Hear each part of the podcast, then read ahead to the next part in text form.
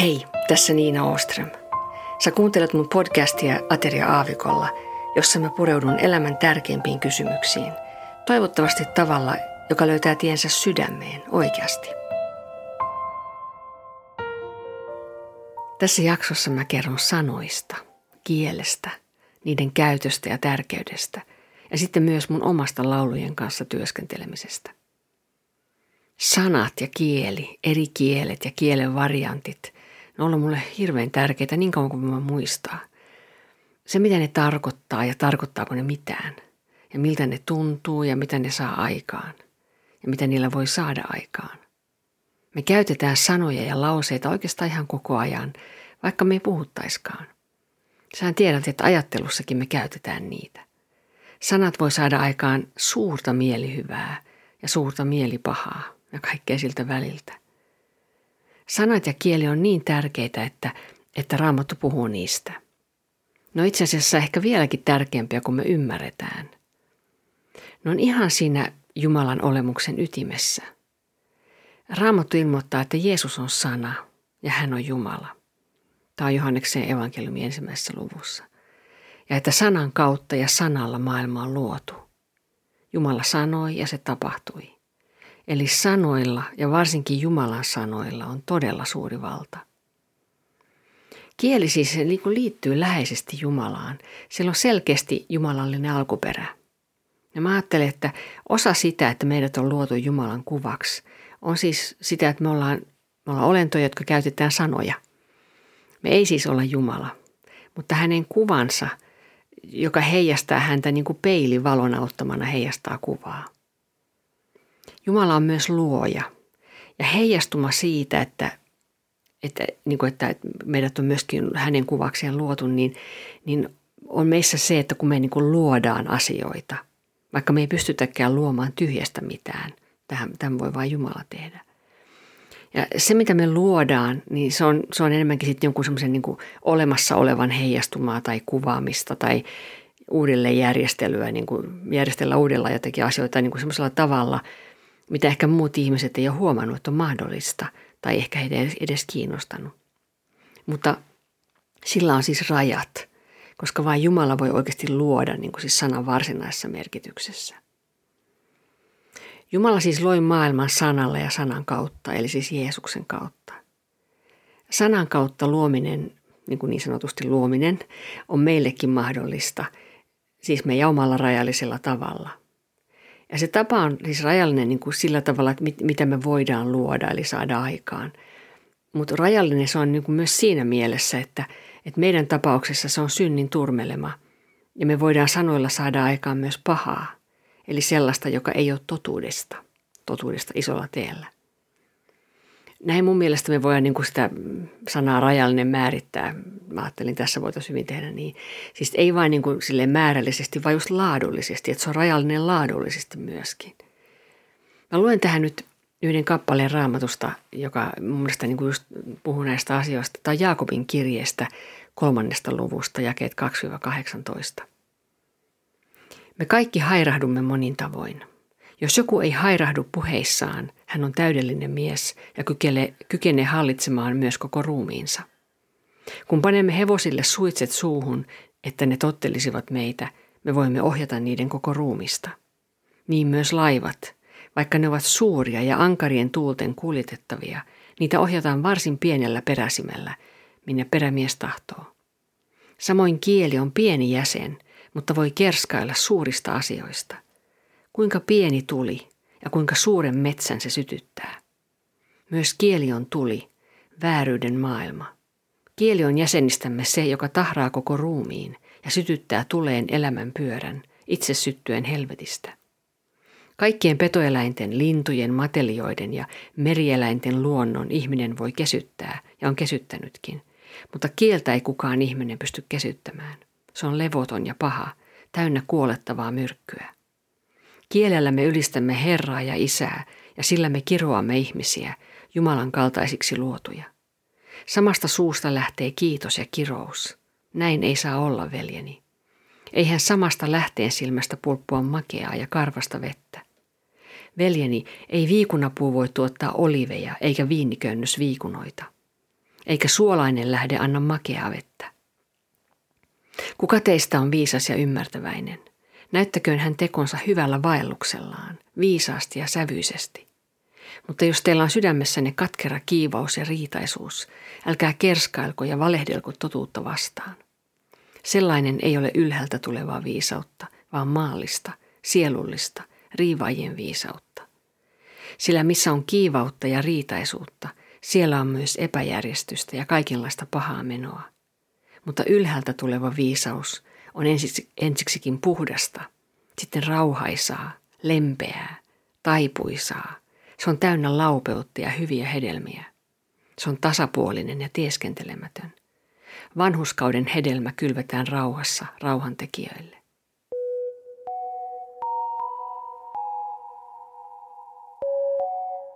Sulla on varmaan itsellä runsaasti esimerkkejä elävästä elämästä siitä, miten sanoilla on luotu, eli saatu aikaan vaikkapa lapselle sellainen käsitys itsestään, että hän on ruma tai itsessään likainen tai kelpaamaton tai tyhmä. Ja lista on loputon. Sä tiedät ehkä omasta kokemuksestasi, minkälainen todellisuus on lapselle luotu. Ja hyvä on muistaa, muistaa myös, että me itse voidaan olla tällaista luomassa lapselle. Eli ei vain niin, että muut on ehkä tehneet meille, vaan myös me ollaan ihan yhtä kykeneväisiä tekemään sitä muille, tiedostamatta tai aika tietoisestikin joskus. Yhtä lailla sanoilla saa aikaan totuutta eli hyvää, totuudellista kuvaamista itsestämme. Totuus meistä on sitä, mitä Jumala meistä sanoo ja ajattelee. Eli ei vaan sitä, mitä kuulee usein tämmöisen niin kristillisyyteen verhoutuneen positiivisen ajattelun piireissä – niin kuin tällaisten kuin vaan näin, että olet kaunis, just hyvä niin kuin olet, sun potentiaalit on valtavat, mikä sinänsä on jossain mielessä täysin totta. Mutta siihen pitää tulla viereen niin kuin samanaikaisesti niin kuin yhtä totta olevasti se, että nuo meidän hyvät puolet, niin, niin ne ei niin kuin riitä niihin Jumalan standardeihin kuitenkaan. Me ollaan just niitä, jotka kykenee tekemään paljon pahaa toisille. Meidän synti on niin suuri, että ilman Jumalan armoa Jeesuksessa me ollaan kadotettuja. Eli toisella tavalla sanottuna, me ollaan syntisempiä kuin me ikinä voidaan edes kuvitella. Ja samalla rakastetumpia kuin me ikinä uskallettaisiin edes unelmoida. Nämä kaksi on samanaikaisesti totta, niin ihmeelliseltä kuin se kuulostaakin. Ja eli vielä kolmannella tavalla mä voisin ilmaista sen näin, että rakkauden kanssa yhdessä on oikeasti aina totuus. Ja totuuden kanssa yhdessä on aina rakkaus. Kun oikeasti totuus, eli totuus suurella teellä, saa ihmisessä vaikuttaa, niin se rupeaa murtamaan valheita, joita meille on itsestämme kerrottu ja annettu ymmärtää, tai joita me ollaan itse niin kuin itsellemme kehitelty. Sanat muokkaa todellisuutta. Se, miten sanoja ja kieltä käytetään, se vaikuttaa meidän ajatteluun. Esimerkiksi tilanne, jossa joku puhuu halventavasti vaikkapa omasta puolisostaan. Tämä ei anna vain huonoa kuvaa muille siitä puolisosta – vaan se myös vaikuttaa siihen, miten puhuja itse rupeaa näkemään puolison. Eli tämä puhujakin on tässä häviäjä. Sitten vielä kuulija tai kuulijat, niin he vaikuttuvat näistä sanoista ja heille niin kuin muokkaantuu jonkunlainen todellisuus puolisosta, vaikka se ei olekaan ehkä totta, mutta se on niin kuin se, mikä heille muokkaantuu. Ja hekin on siinä häviäjiä sitten. Ja sitten esimerkiksi ihan yksittäisten sanojen käyttö ja valinta – joidenkin muiden sanojen sijasta, niin se pikkuhiljaa myös muokkaa meitä ja meidän ympäristöä. Vaikkapa kirosanat tai mitä nimitystä me käytetään jostain asiasta tai henkilöstä, mitä adjektiivia, niin kuin minkälainen joku on, niin jostain asiasta tai ihmisestä. Ja sitten myös sanat, joita me käytetään, niin ne kertoo meistä ja meidän ajattelusta itse asiassa enemmän kuin me edes haluttaisiin varmaan joskus. Ja vielä lisäksi tähän liittyen, jos esimerkiksi on tämmöinen tilanne, että sä oot jonkun ihmisen seurassa ja sä kuulet, että hän puhuu paljon muista ihmisistä ja vaikkapa heidän asioistaan, niin sä voit aika varmasti vetää sen johtopäätöksen hänestä, että, että hän tulee tekemään saman myös sulle, kun hän on muiden seurassa. Mä haluan lukea vielä toisenkin kohdan Jaakobin kirjasta. Tämä on, tämä on viidennestä luvusta ja 12. Ennen kaikkea, veljeni, älkää vannoko. Älkää taivaan, älkääkä maan kautta. Älkää, mink- älkää mitään muutakaan valaa. Kyllä tarkoittakoon teillä kyllä, ja ei tarkoittakoon ei, että te joutuisi tuomion alaisiksi. Se, mitä tämä mun mielestä varsinkin terottaa, on, että meidän puhe ja sanat pitäisi olla teeskentelemättömiä ja luotettavia niin kuin ihan itsessäänkin, ilman mitään vahvistavia niin kuin vannomisia. Eli että ei saa olla niin, kuin niin että, että ainoastaan jos mä sanon, että mä vannon, niin sitten se on luotettava, ei muuten. Tai esimerkiksi jos mä sanon, että rehellisesti, rehellisesti sanottuna, niin onko se muu sitten niin kuin epärehellisesti, eikö se muu sitten ole ihan totta. Sitten vielä pari sanaa huumorista myös. Useasti kun mä kuuntelen ihan uskomienkin ihmisten puhetta, niin tulee semmoinen vaikutelma, että huumori jotenkin jää meidän moraalikäsitysten ulkopuolelle.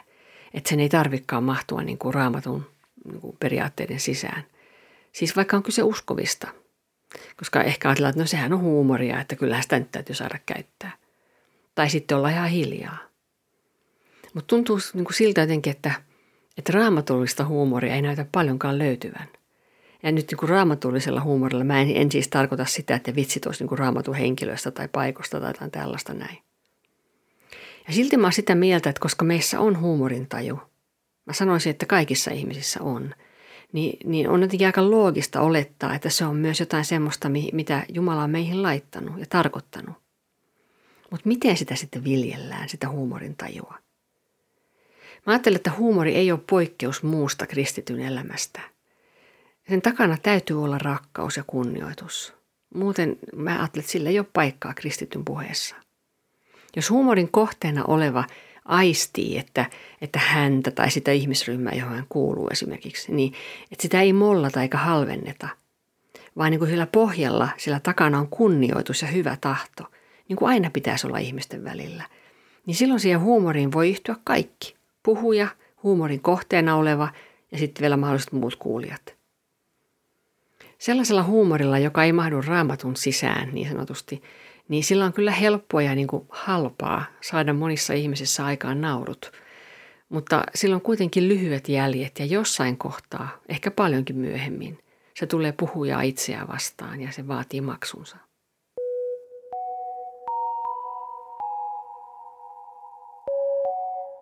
Mä sanoin ihan alussa, että, että sanat ja kieli, eri kielet ja kielen variantit, ne on mulle hirveän tärkeitä niin kauan kuin mä muistaa.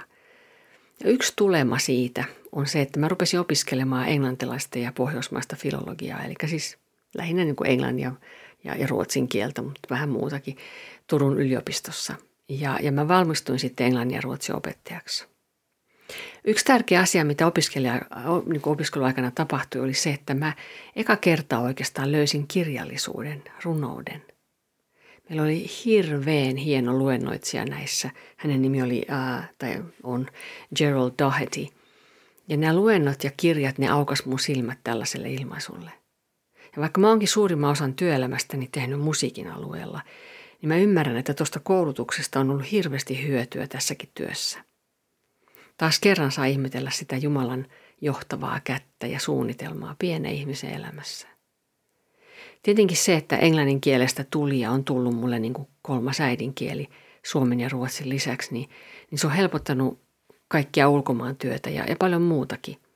Mutta se on myös opettanut kirjoittamaan laulun tekstejä ja tietysti muitakin tekstejä ja kommunikaatiota. Ensin vuosikausia englannin kielellä, mutta sitten myös enenevässä määrin suomeksi. Ruotsiksi mulla on joitain tekstejä, mutta niitä on vain pieni osa, vaikka ruotsi onkin se kieli, mitä mä puhun kotona.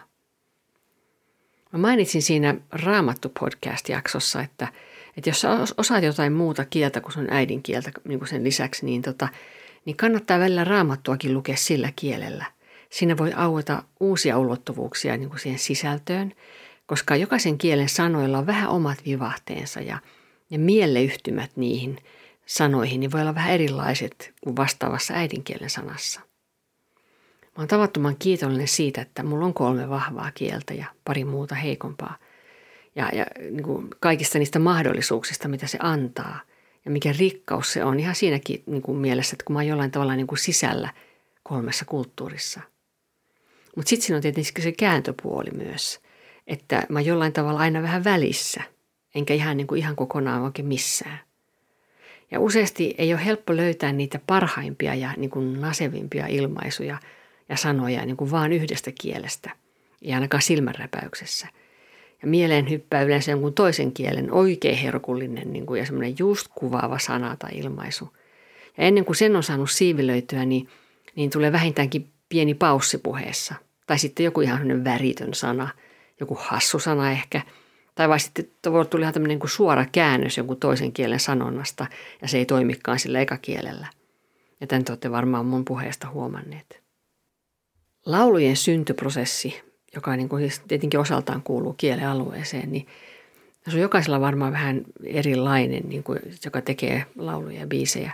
Mutta mä ajattelen, että kristitylle, niin siinä on joka tapauksessa niin kuin ainakin neljää eri elementtiä. Siinä on se sun musiikillinen tausta, jossa sä oot kasvanut. Esimerkiksi mun tapauksessa länsimainen, lähinnä pop, äh, folk, jazz, soul, blues, jotain tämmöistä singer-songwriter. Ja ne vaikuttavimmat vuodet oli mulla varmaan 70-luvulla, kun mä olin äh, niin kuin teini-ikäinen. Jos mä olisin syntynyt vaikka Japanissa 1870-luvulla, niin kyllä olisi niin kuin mun musiikillinen ilmaisu aika erilaista kuin nyt. Mm, toisena on sitten se, että, että tässä on kysymyksessä myös niin kuin opittua asiaa. Kun tätä tekee kauan – niin pakostakin jotain oppii laulun tekemisestä. Niin kuin tässä on kysymyksessä myös tietty käsityötaito tavallaan. Ja sitten kolmantena kysytään ihan vain niin kuin ns. istumalihaksia, eli että rupeaa tekemään ja jatkaa sitä, vaikka aina edes edes tuntuisi ihan siltä. Ja sitten neljäs, joka luultavasti on tärkein. Mä en itse asiassa tiedä, missä järjestyksessä nämä neljä nyt pitäisi tuoda esiin. Ja se on jumalallinen inspiraatio. Se, että pyhä henki vaikuttaa ideaan – se vaikuttaa siihen tekemiseen ja sitten vielä esittämiseenkin ja kuulijassa tapahtuvaan siihen laulun vastaanottamiseen. Ja toivottavasti sitten vielä sen pohjalta toimimiseenkin. Perimältähän se on niin, että kaikki mitä meillä on, kaikki hyvä, on lahja meille Jumalalta. Eli kukaan ei ole kykeneväinen kirjoittamaan ensimmäistäkään tavua tai soittamaan ensimmäistäkään tahtia ilman, että Herra sen hänelle suo. Ja tämän pitäisi olla meillä kaikilla koko ajan vähän niin kuin tuossa verkkokalvolla, niin kuin että, että me ymmärretään se, koska silloin se muuttaa meidän käsitystä monista asioista ja myös niin kuin siitä, että miten me toisia kohdellaan. Ja jos sitten ajatellaan erityisemmin sit just yhden kappaleen tekoa, niin ideaalitilanteessa pyhän hengen inspiraatio on se, joka tekee siitä erityisen jollain tavalla. Joku ilmaisi sen niin, että siinä on voitelu – ja sitä on vaikea selittää ja pukea sanoiksi, mutta jollain tavalla sen vaan aistii. Vähän niin kuin kun Jeesus puhuu Nikodemukselle pyhästä hengestä ja tuulesta Johanneksen evankeliumin kolmannessa luvussa. Tämä on 3, 3-8. Jeesus vastasi hänelle, totisesti, totisesti minä sanon sinulle, joka ei synny uudesti ylhäältä, se ei voi nähdä Jumalan valtakuntaa. Nikodemus kysyi, kuinka ihminen voi vanhana syntyä? Ei kai hän voi mennä takaisin äitinsä kohtuun ja syntyä uudestaan. Jeesus vastasi, totisesti, totisesti minä sanon sinulle, jos joku ei synny vedestä ja hengestä, hän ei voi päästä sisälle Jumalan valtakuntaan. Mikä lihasta on syntynyt on liha, ja mikä hengestä on syntynyt on henki. Älä ihmettele, että minä sanoin sinulle, teidän täytyy syntyä uudesti ylhäältä. Tuuli puhaltaa missä tahtoo, ja sinä kuulet sen huminan, mutta et tiedä mistä se tulee ja minne se menee. Näin on jokaisen hengestä syntyneen laita.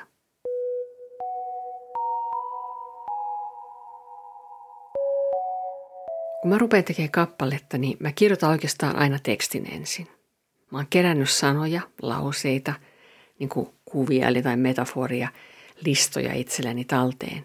Ja sieltä sitten mä voin niitä tarpeen mukaan ottaa, ammentaa – mutta nehän on sitten kuitenkin tavallaan niin kuin sitä kuorta jollain tavalla. Ja se itse aihe tai se sisältö tulee sellaisista asioista, joita mä kannan aika valmiina sisälläni itse asiassa. Ne on kokonaisuuksia, joita mä oon niin funtsinut, miettinyt, nähnyt elävässä elämässä, joko itseni tai jonkun muun kohdalla, tai sitten se voi olla näiden kahden niin kuin yhdistelmäkin. Mä oon lukenut raamatusta, ehkä jostain artikkelista, kirjasta niin edelleen – Kaikkia näitä mä itse asiassa koko ajan työstän sisällä, niin mä vääntelen ja kääntelen ja sitten mä mietin, että onko se näin, onko tämä totta. Ja sitten niistä voi tulla, näistä, näistä aiheista voi tulla puheita, niistä voi tulla haastattelun osia, joku kirjoitus, artikkeli vaikka tai vaikka podcast ja sitten lauluja. Ja mulla on niin kuin siis asioita, joita mä kannan sisälläni, jotka niin kuin palaa siellä oikein ja, ja haluaa tulla ulos. Ja sitten sopivan tilaisuuden tulle, niin ne saa sitten tulla sieltä ulos. Ää, kun on kysymyksessä laulun teksti, niin, niin se kokonaisuus, se aihe, se tarvitsee niin kuin sopivat vaatteet. Että ne niin kuin sopii siihen lauluun ja että se teksti on niin kuin kuulijan sulateltavissa – niinkin lyhyessä formaatissa kuin laulu yleensä on. Eli se on vain kolme, niin kuin kolmesta viiteen minuuttia jotain tuollaista. Tarvitsisi osata niin kuin valita just ne sanat ja lauseet, jotka mahtuu siihen tilanteeseen ja siihen kuulijaan. Ja sitten kun on vastaanotettu kuulijassa, kun hän on vastaanottanut ne, niin sitten se toivottavasti laajenee hänessä ja leviää niin kuin hänessä yksilöllisesti. Toivottavasti just niin kuin pyhä henki on hänelle sen tarkoittanut. Sitten kun sisältöjen muoto, siis se laulun sisältöjen muoto alkaa olla kunnossa, niin sitten on musiikin vuoro, siis mun tapauksessa. Mähän en osaa lukea tai kirjoittaa nuotteja pätkääkään, joten mun kohdalla se menee vähän niin kuin toisella tavalla kuin ehkä moni ajattelisi säveltävisen menevän. Mä istun pianon ääreen, mä oon luultavasti etukäteen miettinyt, minkä tyylinen musiikki tähän tulee, minkälainen lähestymistapa. Sitten mä rupean laulaa ja soittamaan samanaikaisesti tekstiä, joka on siinä mun edessä – ja kyllähän mä se niin kuin heti siltä istumalta yleensä pystyn vaikka kokonaankin laulamaan ja soittamaan, mutta se ei välttämättä ole se paras tulos vielä. Sitten mä sitä hinkkaan ja mietin ja, ja ehkä, ehkä joskus sitten vielä jossakin siinä vaiheessa sitten vielä niin kuin muutan tekstiä vähän. Ja, ja tota, tänä aikana mä sitten tallennan sitä niin kuin audion muodossa, eli siis nauhoitan, koska jotenkinhan se pitää dokumentoida, vaikka nuotteja ei käytäkään. Niin mä, mä tallennan sen ja, ja sitä tallennan ne eri versiot – sitten koko ajan mulla on tietysti mielessä jonkunlainen sovitus ja instrumentaatio siihen myös. Sitä niin kuin kuulla jotenkin sen isomman version jo. Silti se voi olla, että loppupeleissä esimerkiksi levyllä, niin se versio ei olekaan se, mikä mulla oli aluksi mielessä, koska me, olti, me olta, niin oltiin ehkä yhdessä tuottajan kanssa tultu siihen tulokseen, että joku muu lähestymistapa olisikin parempi. Mutta mä luulen, että useimmilla biisintekijöillä on mielessään, jos se semmoinen niin isompi kuva – siinä, kun ne pianolla tai kitaralla tai tällaisella niin kun ne niin kuin rustaa sitä yksinkertaista versioa. Mutta on se sitten niin, että on kysymys vaikka niin kuin mun omista kappaleista, jotka mä oon siis sanottanut ja säveltänyt itse, tai sitten niin kuin me tehtiin mun managerin Geritin kanssa silloin 90-luvulla paljon, että hän sanoitti ja mä sävelsin. Tai jos on vaikka Hilja Aaltosen sanoittama ja Hannu Uhtalan säveltämä laulu, niin sen biisin pitää niin kuin sopia mun suuhun, niin että mä voin seistä sen takana – ja toive mulla on se, että se kappale, että se löytää kuulijansa niin, että se menee sisälle ja jollain tavalla on elämää antava. Ja tämä on tärkeä siis, elämää antava. Ei vain niin kuin, niin kuin, että se saa kuulijan esimerkiksi hyvälle tai huonolle tuulelle, saa hänet unohtamaan huolensa vähäksi aikaa, että saa hänet itkemään tai nauramaan.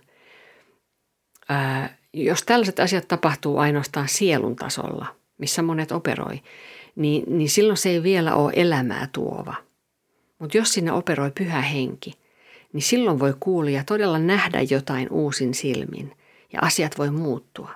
Ja tätä mä haluan. Eikä se musiikki ole siinä vain joku tämmöinen sivutuote tai tämmöinen niin ns. välttämätön paha, vaan se on parhaimmillaan osa sitä kokonaisuutta, joka vaikuttaa niin kuin semmoisella tavalla, mitä taas sanat ei pysty. Ja kaikkea tätä pyhähenki pystyy halutessaan käyttämään. Yksi mun hyvä ystävä on Phil Kegi, joka on kitaristi, amerikkalainen kitaristi, aivan maailmanluokan kitaristi. Ja hän on kristitty ja me ollaan tota tunnettu ja tehty juttuja yhdessä ää, 90-luvulta alkaen. Ää, hän on myös lauluntekijä, siis ja lauleja, ja, jolla on lukematon määrä albumeja, siis to, todella paljon levyjä. Ää, noin vuosi sitten hän ehdotti, että tehtäisiin yhdessä biisejä – Ää, siihen meni sitten jokunen tovi ennen kuin me se saatiin se aikaiseksi, mutta nyt niitä on pari.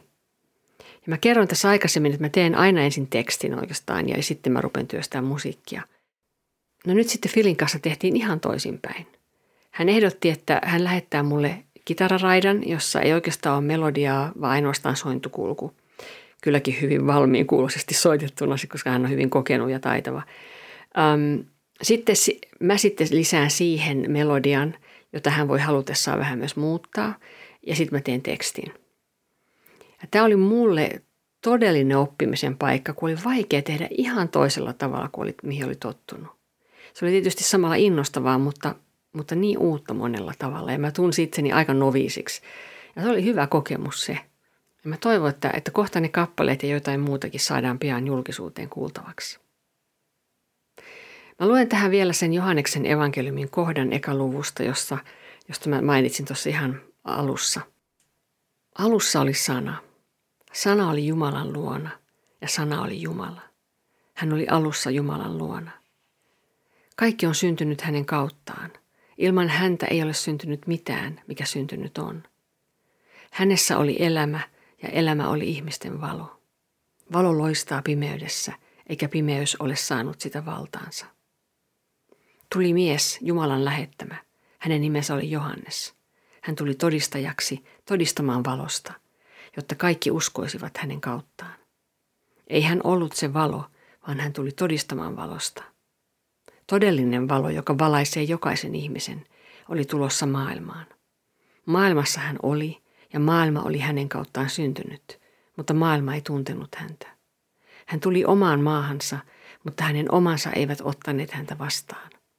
Mutta kaikille, jotka ottivat hänet vastaan, hän antoi oikeuden tulla Jumalan lapsiksi, niille, jotka uskovat hänen nimensä. He eivät ole syntyneet verestä, eivät lihan tahdosta, eivätkä miehen tahdosta, vaan Jumalasta. Sana tuli lihaksi ja asui meidän keskellämme. Me katselimme hänen kirkkauttaan, sellaista kirkkautta kuin ainut syntyisellä pojalla on isältä, ja hän oli täynnä armoa ja totuutta. Tai Johannes 1, 1-14. Tässä on nyt tullut monenlaisia mietintöjä sanoista ja vähän muustakin. Paljon voisi vielä lisää kertoa, vaikkapa kuinka tärkeitä nimet on. Ihmisten nimet esimerkiksi sun nimi, mun nimi. Jos sä muistelet, mitä kaikkea Raamattu sanoo nimiin liittyen, niin sä ymmärrät, että sekin on suuri asia. Puhumattakaan Jumalan nimestä ja nimistä, miten ne kuvaa hänen ominaisuuksiaan. Samoin Jeesuksen nimestä. Mutta mä luulen, että se voisi kuulua sitten johonkin toiseen jaksoon. Kiitos kun olet tänään ollut kuulolla mun kanssa. Kuullaan ensi kerralla.